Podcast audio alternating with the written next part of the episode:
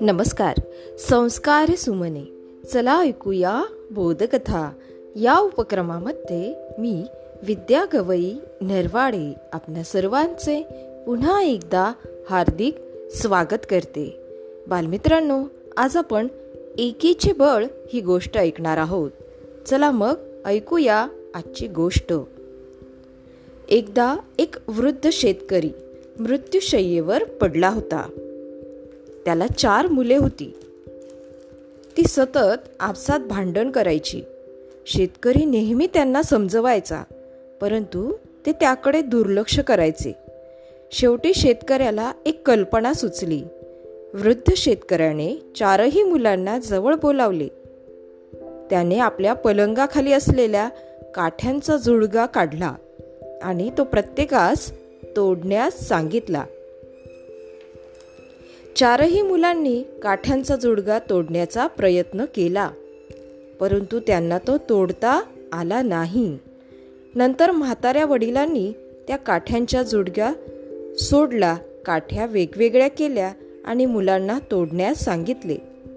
चारही मुलांनी त्या अगदी सहज तोडल्या.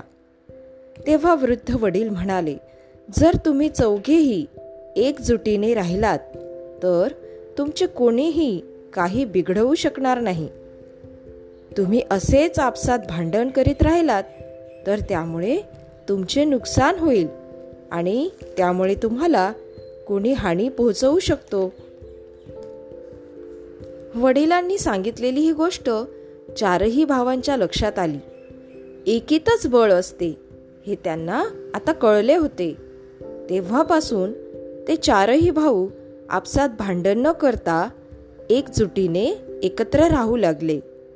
बालमित्रांनो तुम्हीही लक्षात ठेवा शाळेत घरी अथवा कोणत्याही ठिकाणी मित्रांसोबत किंवा कोणासोबत भांडण वादविवाद करू नका.